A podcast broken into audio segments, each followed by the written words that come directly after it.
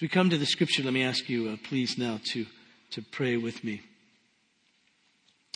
Our Father in heaven, uh, we pray uh, that you would, in fact, now help us open our eyes to see, our minds to understand, and uh, give us hearts, God, this very center of, of our lives. Give us hearts really to receive and to believe. And this I pray in Jesus' name. Amen. Turn please to 1 Thessalonians in chapter 5. 1 Thessalonians in chapter 5, please. I want to read just a couple of verses and really only take up one this morning, verses 12 through 15. I'll read. 1 Thessalonians in chapter 5, please. Verse 12, hear the word of God. we ask you, brothers, to respect those who labor among you and are over you in the Lord and admonish you and to esteem them very highly in love because of their work. Be at peace among yourselves, and we urge you, brothers, admonish the idle, encourage the faint hearted, help the weak, be patient with them all. See that no one repays anyone evil for evil, but always seek to do good to one another and to everyone. I want, if God will help me, just to take up this verse 15, this one sentence. See that no one repays anyone evil for evil, but always seek to do good to one another and to everyone. I had intended to take this up last Sunday in the verses that I had uh, was working on with us last week, but I ran out of time. And uh, can, can, you imagine?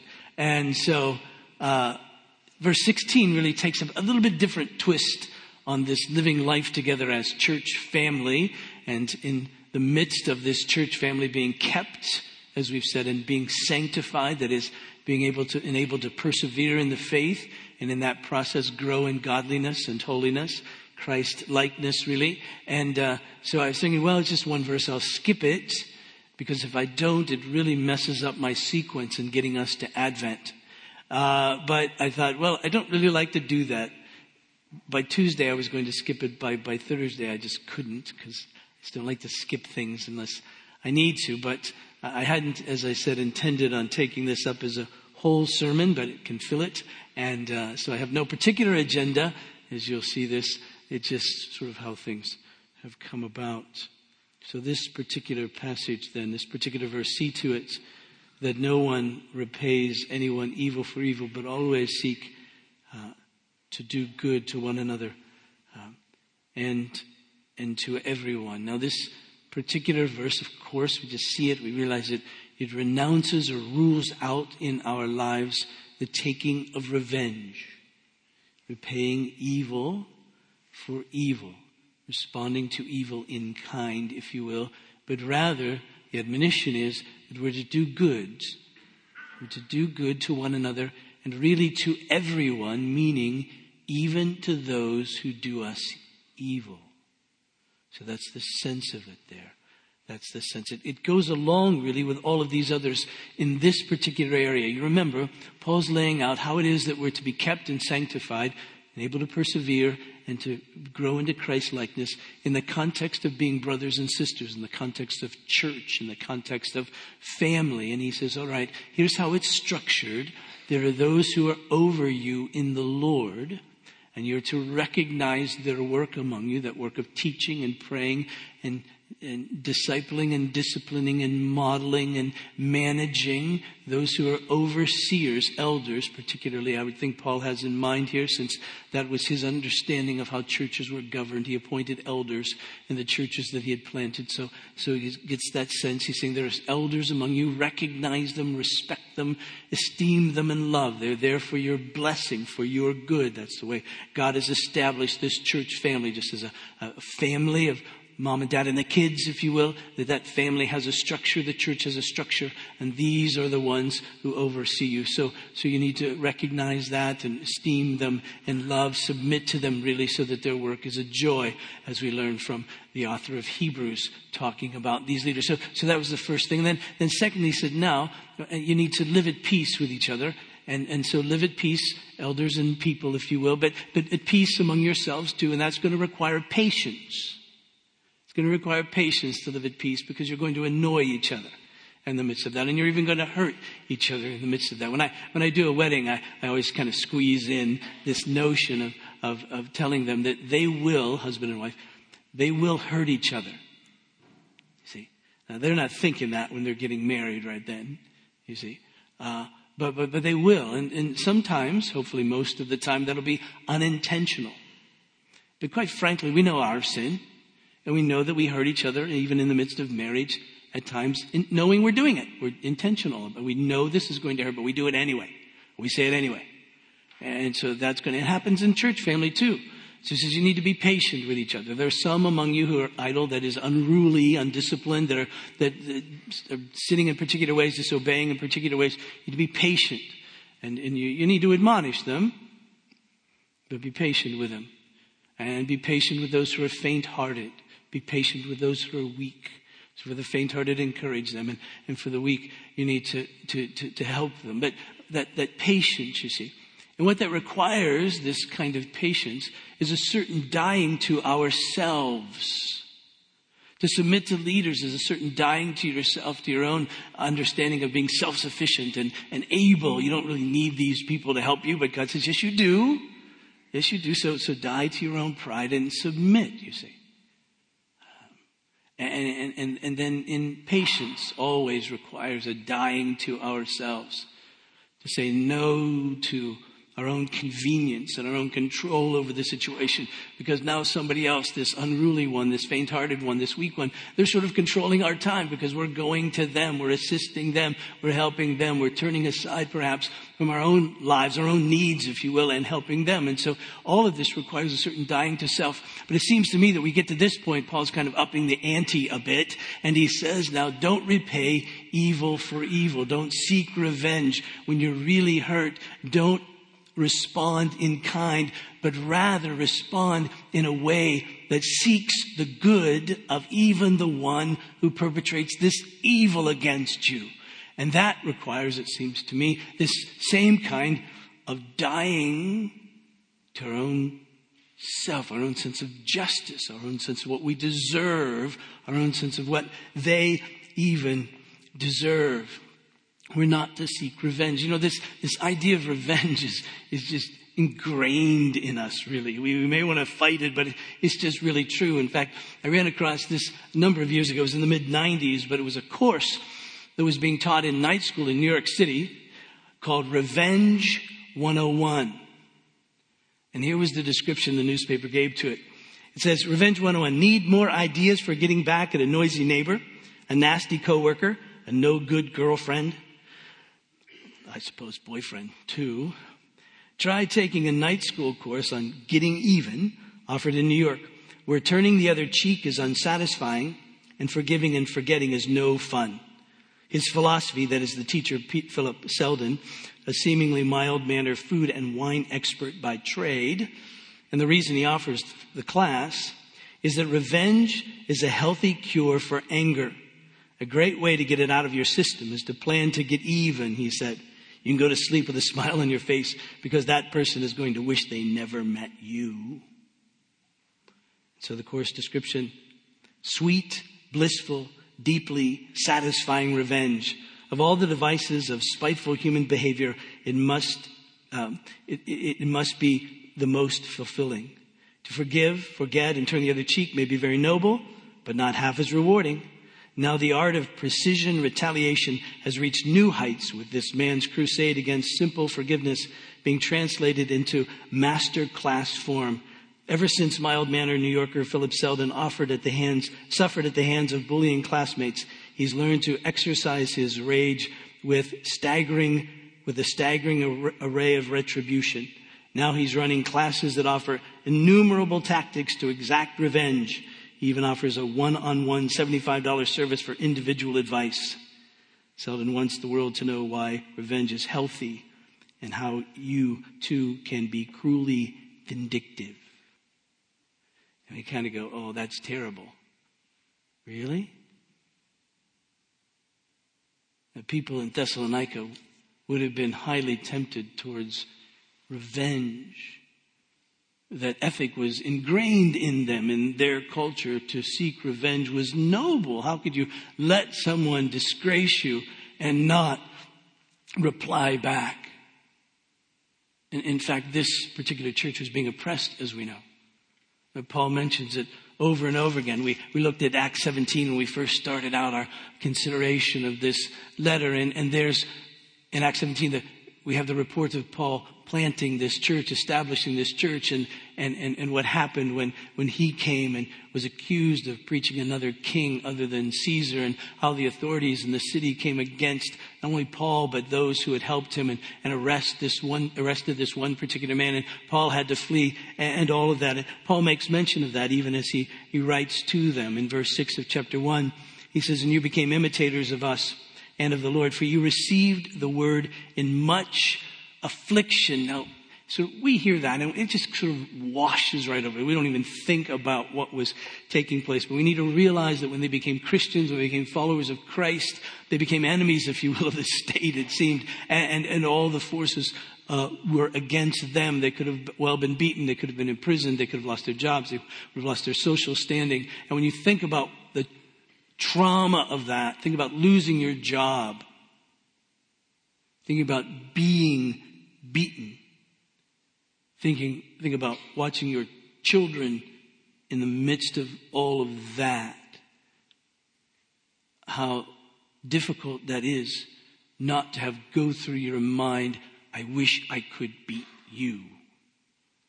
I wish I could throw you in prison. I, I wish I could cause you to lose your job and have you be ridiculed in the community. See, that's this sense of retaliation against which Paul is speaking there. He writes to them this in chapter 2. In verse 14, he says, For you, brothers, became imitators of the churches of God in Christ Jesus that are in Judea, for you suffered the same things from your own countrymen as they did from the Jews. And he says, these are your own people. These are your own friends. These are your neighbors. These are the people you work with. And they've all turned against you. Your whole life really is now upside down because of what you believe, because of this, this Jesus. And so, so all of this cruelty is taking place in their lives. In fact, in, in Second Thessalonians, he writes a second letter, he continues this same theme. He says, therefore, verse four, we ourselves boast about you in the churches of God for your steadfastness and faith in all your persecutions and in the afflictions that you're enduring. So it's continuing on. So we're talking about years of this. Paul wasn't saying, well, you know, just deal with this for a little while to get away. This was a life for them. As far as they knew, this would continue on. This would be the life that they would know, being persecuted, being marginalized, being ridiculed, and all of that in their families as well. So, so this is, this is the place where Paul's writing. Plus, there was evil going on in the life of the church. I mean, it happens. There were those who weren't working, that were idle, that were unruly, that were undisciplined. There were, Paul calls busybodies at the end of the letter, and, and, and they're, they're, they're making life difficult for everyone.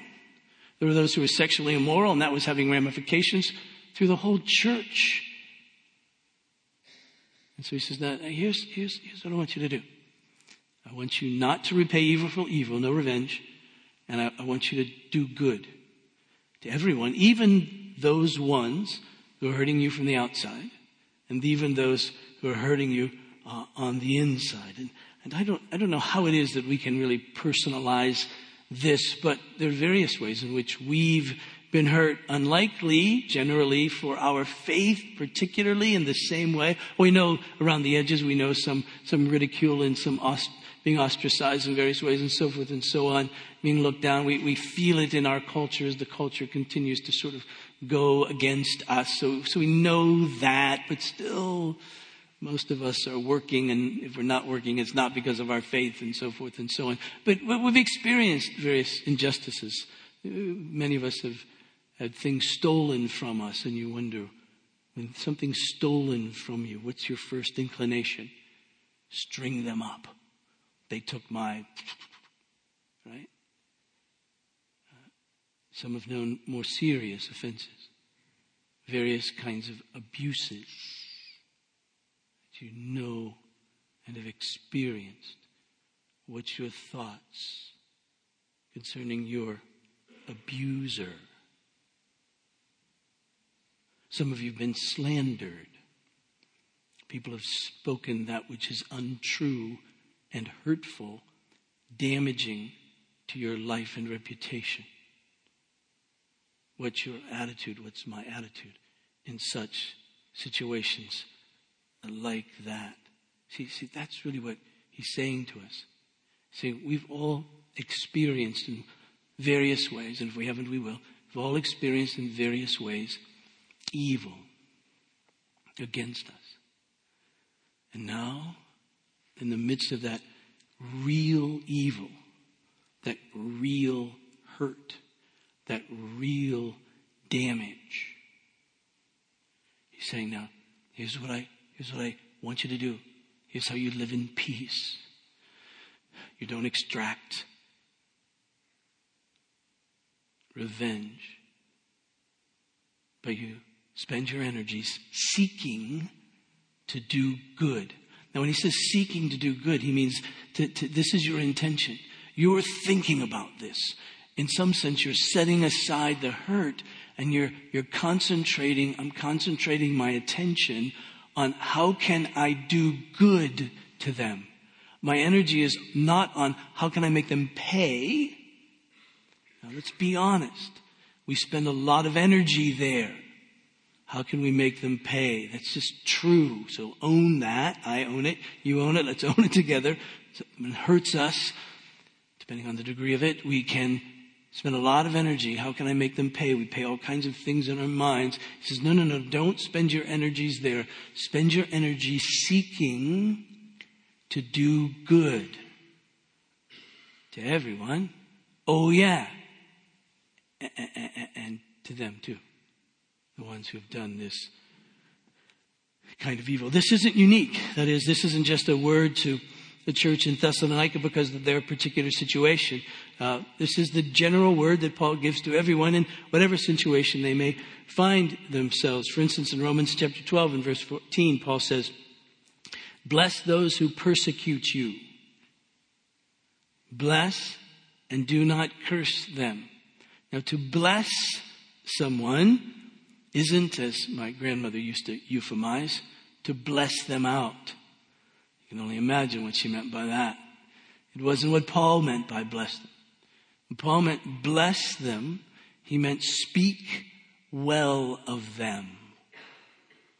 Speak well of your persecutors and do to them that which would be a blessing to them. Bless them. Don't curse them. Verse 17, similar.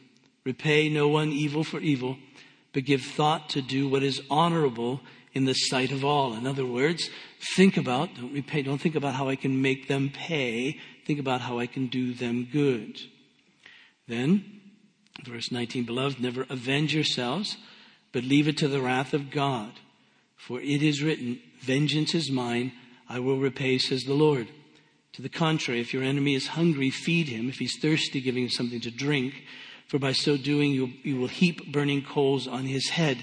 Now, when you hear that and you say, Oh, good, my good to them will heap burning coals on their heads, you're sort of missing the point. All right? Uh, it's difficult to know, quite frankly, what Paul meant by heaping burning coals on their head. It could mean judgment, but that's God's prerogative. He says, leave that to God. Or it could mean, as it was known culturally in some situations, that this was a sign of repentance. That perhaps your good that you do will bring them to repentance. The implication being that repaying them evil for evil won't. And thus the memory from chapter 2 in Romans that it's the kindness of God that led us to repentance. Thus, in like form, it would be our kindness that would lead them to repentance. But however we understand the verse 21, do not be overcome by evil, but overcome evil with good. Don't let evil, evil wins when we become evil. Don't be overcome by it. Overcome it as God did with good. First Peter and chapter 3. Peter says the same thing. Verse 9. Do not repay evil for evil or reviling for reviling, but on the contrary, bless, for to this you are called that you may obtain a blessing. For whoever desires to love life and see good days, let him keep his tongue from evil and his lips from speaking deceit. And let him turn away from evil and do good. Let him seek peace and pursue it. For the eyes of the Lord are on the righteous, and his ears are open to their prayer. But the face of the Lord is against those who do evil. And so he's saying, you know, be careful when people do evil against you. Our first response is to speak out and say that which is evil against them. So be careful about that. Turn away from that, do good, seek peace, pursue it. And then he says, For the eyes of the Lord are on the righteous, and his ears are open to their prayer. In other words, for those who are seeking good and not revenge, God will hear your prayers. If you're seeking revenge and not good, God will not hear your prayers. Probably, though, we would say, your mind is tracking that we learned all of this from Jesus. I read earlier from Matthew in chapter 5 from the Sermon on the Mount. There's a similar passage in Luke chapter 6 of Jesus. Jesus begins by saying, You've heard that it was said, an eye for an eye and a tooth for a tooth. But I say to you, do not resist the one who is evil. But if anyone slaps you on the right cheek, turn to him the other. If anyone would sue you and take your tunic, let him have your cloak also. If anyone forces you to go one mile, will you go two? Give to the one who begs from you. And do not refuse the one who would borrow from you. You've heard it said that you shall love your neighbor and hate your enemy. But I say to you, love your enemy and pray for those who persecute you. Now, now Jesus begins with this expression, an eye for an eye and a tooth for a tooth. And he says, you've heard it says, but I say to you. Now, now eye for an eye and a tooth for a tooth was part of the Mosaic law. Jesus wasn't saying that that isn't true in any situation. So you've heard it said this, but you're misapplying it. See, when, when, when the, the law, an eye for an eye and a tooth for a tooth, justice, was laid out, it was not only to provide justice, but also to restrict excess. See, we have a tendency that if someone hurts us this much, we will pay them back this much. There's a great passage Genesis chapter 4 about a man named Lamech. And it says that I killed a man for wounding me. Oh. See, an eye for an eye and a tooth for a tooth wouldn't let him get away with that. It would say, no, no, no, no. If he wounded you, then whatever that inflicted that pain upon you, we can inflict upon him in some way. Because an eye for an eye and a tooth for a tooth was never taken literally. In other words, if someone plucked out your eye, you wouldn't pluck out theirs, but you would be compensated in some way for the value of the eye that they plucked. They would be, you know, it wouldn't, it wasn't ruthless in that sense. There was a life for a life. But for instance, if a man stole your oxen, what would happen is that he would have to give you back your oxen and then give you another one. That he would inflict, would inflict upon him the pain that he had sought to inflict upon you. And that was justice, you see. But it was for the courts. It was for the judges, really. This wasn't an individual ethic that, that, that regulated personal relationships. Could you imagine being married to someone who related to you on the basis of an eye for an eye and a tooth for a tooth? That would not make for a wonderful marriage. Oh, there is to be justice and fairness and all that, understand. But what's to govern our person, personal relationships? It's love, really. Not strict justice. Because people say, well, uh, does this mean that we can never seek justice in the courts? It doesn't mean that at all. It means, of course, you can, you can, you can seek justice in courts. That's where it's to be sought in these kinds of matters and in criminal matters. This doesn't say we can't go to war and defend ourselves. This doesn't say you can't defend yourself personally. This doesn't say we can't defend the weak. This doesn't say that we have to give to everyone who wants from us, who begs from us, is that really for their good or want to borrow from us? If that's really for their good, there's all kinds of proverbs which govern all of that in the context of our lives. But Jesus is getting at something way deeper than just particulars. These are illustrations. These are statements that cause us to breathe deeply and say, what's he talking about? And you see, what's he's taught, what he's talking about is our hearts. He's saying, listen, don't resist the evil one. Now we know we're supposed to resist Satan, who's evil. We're supposed to resist temptation, which is evil, and any who are trying to tempt us. What's he mean by this? He says, well, listen, if someone's perpetrating this kind of evil upon you and they slap you on the right cheek, meaning they insult you. If you're a right-handed person and you slap someone on the right cheek, it's a backhanded slap. And everyone in Jesus' culture would know what he meant. It was an insult. And so now the question is, how do you respond to an insult? Well, most of us want to respond to an insult by insulting back. You know, one insult is given, well, but you, blah, blah, blah. You're right, we give another one back. He says, no, no, don't do that. Turn the other cheek. Now, by that, he doesn't mean necessarily let them keep, just beg them to insult you more. It's not his point. His point is, how are you going to respond? You're going to respond in the same way by insult, or are you not going to retaliate? He says, don't retaliate. Rather, pursue peace, pursue that which is good for them.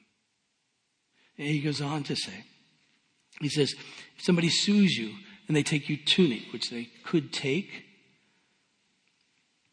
what are you going to do? Are you going to desire their demise and hate them? He says, ah, if you do that, you've lost. Give them your cloak.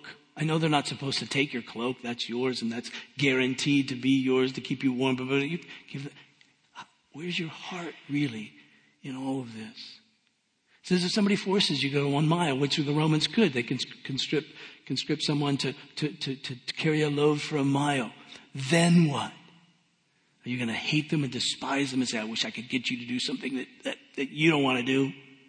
Or would you be willing to say, I'll go another one? Because I'm free of that kind of hatred. I'm free of that kind of revenge.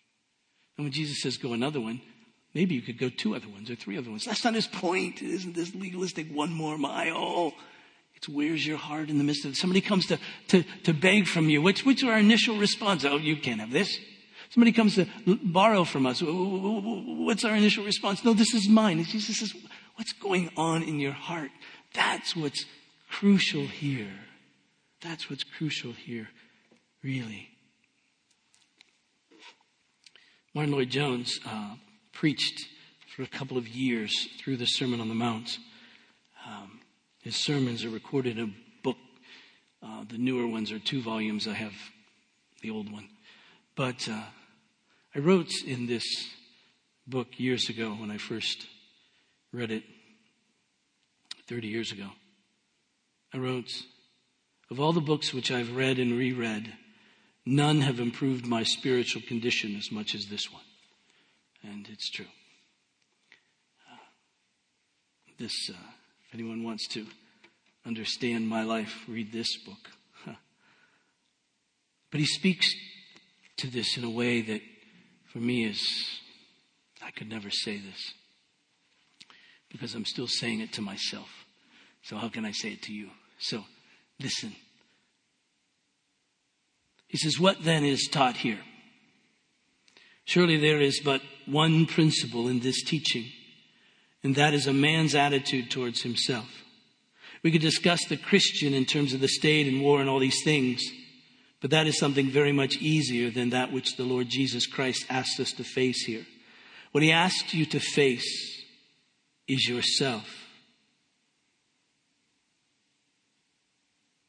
His clear teaching at this point is this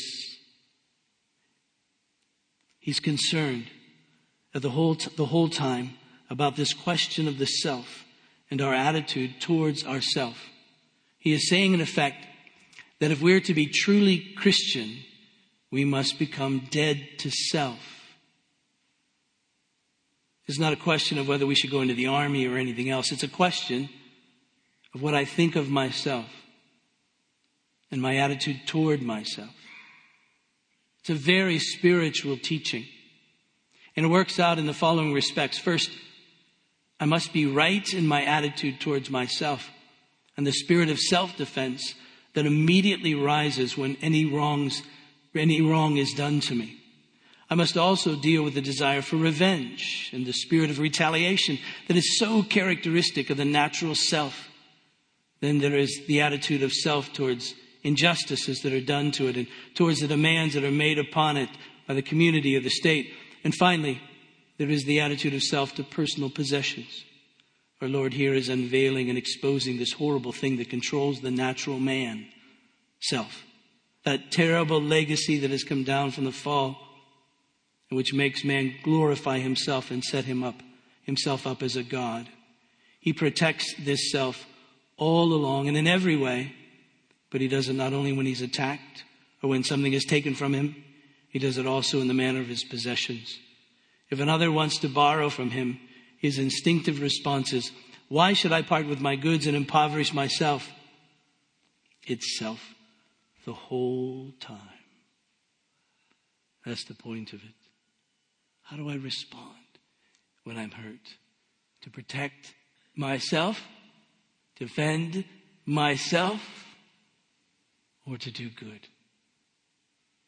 This is the tragedy of the Pharisees and the scribes they, was that they interpreted an eye for an eye and a tooth for a tooth in a purely legal manner as something physical and material. Men still do that. They reduce this amazing teaching to just the question of capital punishment or whether we should take part in a war. No, says Christ in effect. It's a matter of the spirit. It's a matter of your whole attitude, especially your attitude toward yourself.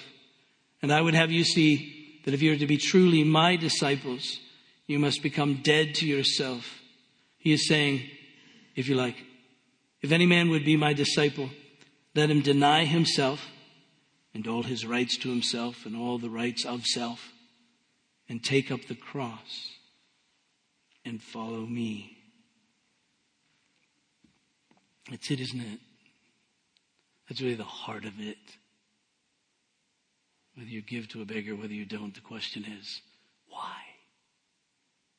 What's your response? Would you really love to? What's good to do? Can we be free enough from our own self defense, our own hurts, to turn from ourselves and actually consider what is good even for my enemy? This, is good, Jesus says, uh, you know, God makes the sun and, and, and, um, and rain uh, to, to shine and fall on the just and the unjust. He said, look at, look what God does, you see. Even towards his own enemies, those who hate him, still he gives them the sunshine and still he gives them rain. I remember when I was a kid and I read this, I thought that means good and bad things happen to everyone because I thought sun was good and rain was bad. And then I met a farmer and he said, no, no, no, no, rain is good too. God is good, you see, even to his enemies, like that. Says, so we're to be like him. We're to do good to our enemies. We're to bless them, not curse them. We're to greet them. And you think, that's, what's the big deal about that? It is a big deal. To greet the one who's just put your husband in prison for his faith. To greet the one who's just treated you unjustly. That's a big deal. To get over yourself, to really greet them. A Jew in Nazi Germany greeting an SS officer. A black man in Birmingham, Alabama in 1963 greeting Bull Connor.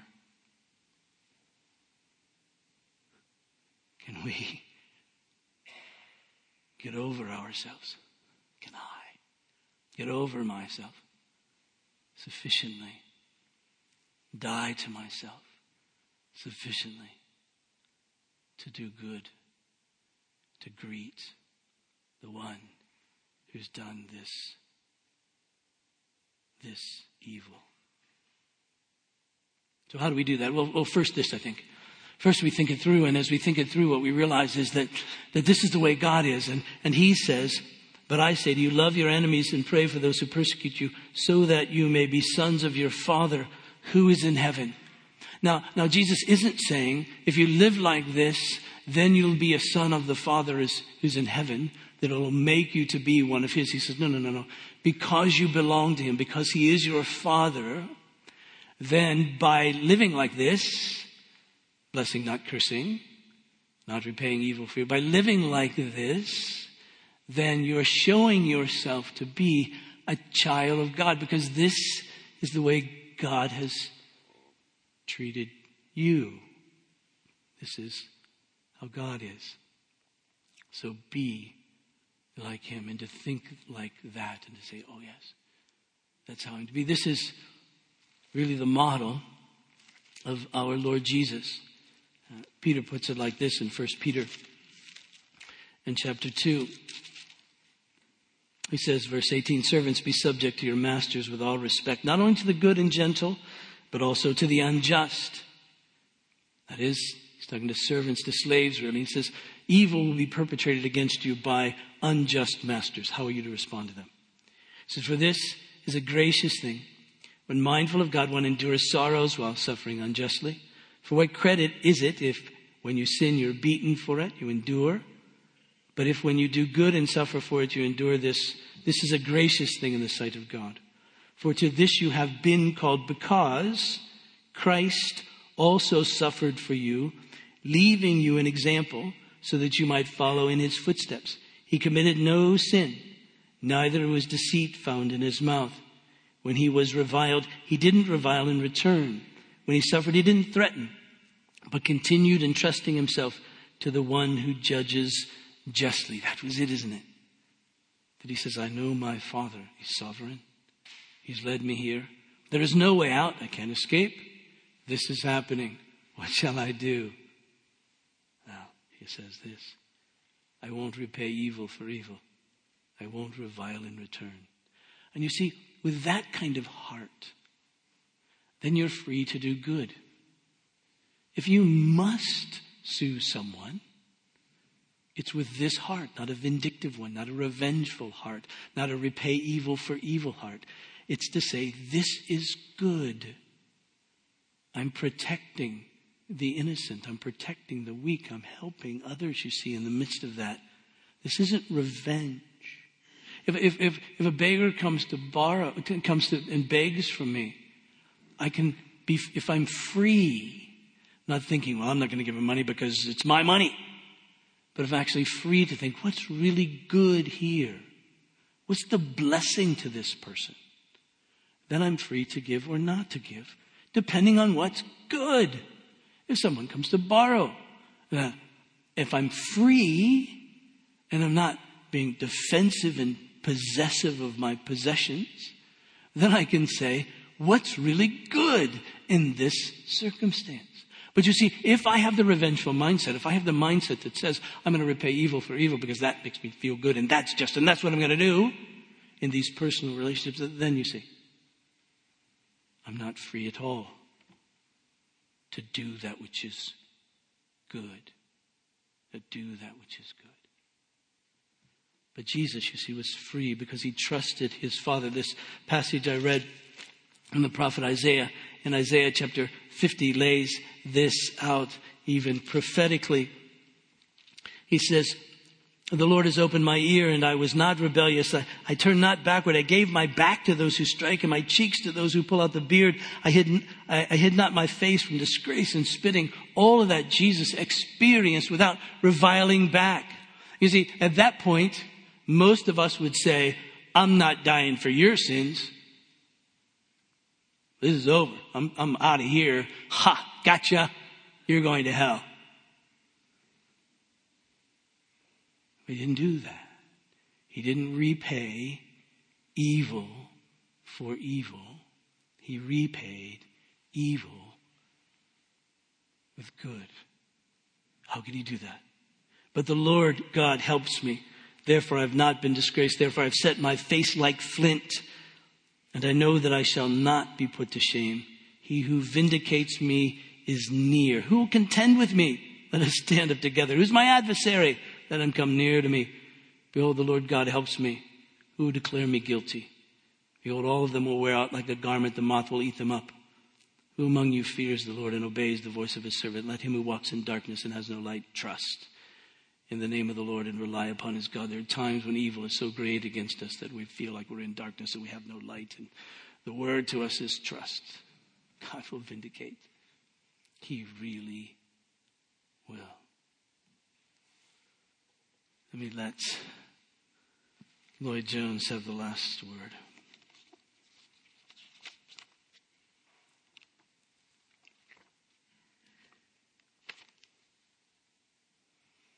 Says, first of all, let us approach this matter on a pure practical level. The first thing we must do is face this whole problem of the self in an honest manner. We must cease to make excuses, cease to try to evade this and circumvent it. It is to be faced honestly and squarely.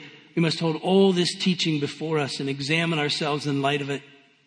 But it's not enough that we should do that in a general way only. We must do it in particular, in the particular situations. Whenever I notice myself, in, I'm sorry, whenever I notice in myself a reaction of self-defense or a sense of annoyance or a grievance or a feeling that I have been hurt and wronged and am suffering an injustice, the moment I feel that defensive mechanism coming into play, I must quietly face myself and ask the following questions. Why exactly does this thing upset me? Why am I grieved by it?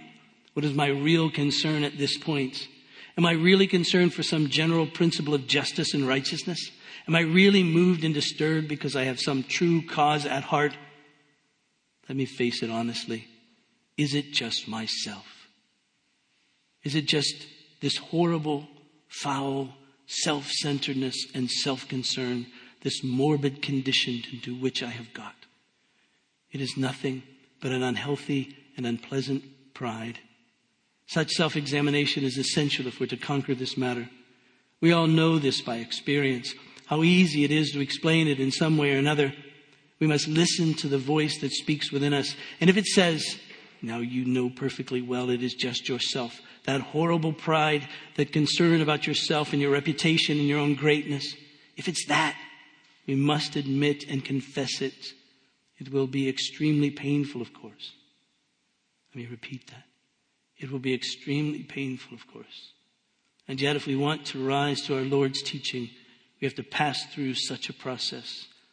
It is the denial of self. let me correct something. Let me let Jesus have the last word. And the last word is this Blessed are the poor in spirit, for theirs is the kingdom of heaven. See, when we realize that it's grace, not us. And then it releases self. Because self contributed nothing to me getting into the kingdom of heaven at all. Blessed are those who mourn, for they will be comforted, you see. It's the very comfort, you see, that comes when we know our sin and when we mourn over it it's real to us. We get it. We understand that we've been forgiven.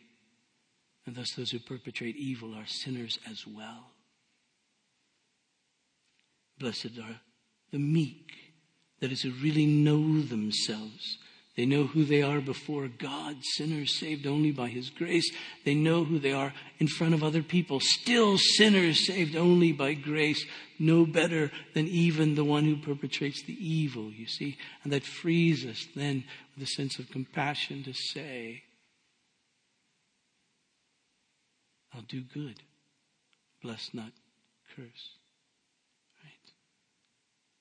Blessed are those who hunger and thirst after righteousness. They, they will be filled. See, we realize the problem is this lack of righteousness, and what I really want is righteousness, and I want to be then like Christ. All right, He's the one who does good, who blesses and doesn't curse. All right, I get it. I, I see that frees me, that enables me to do that. Blessed are the merciful, for they will receive mercy. I realize that I've been uh, the recipient of mercy, therefore I should be the one who gives mercy, you see, and even to the one who is evil. That's when mercy is given, you see, to the one who doesn't deserve that.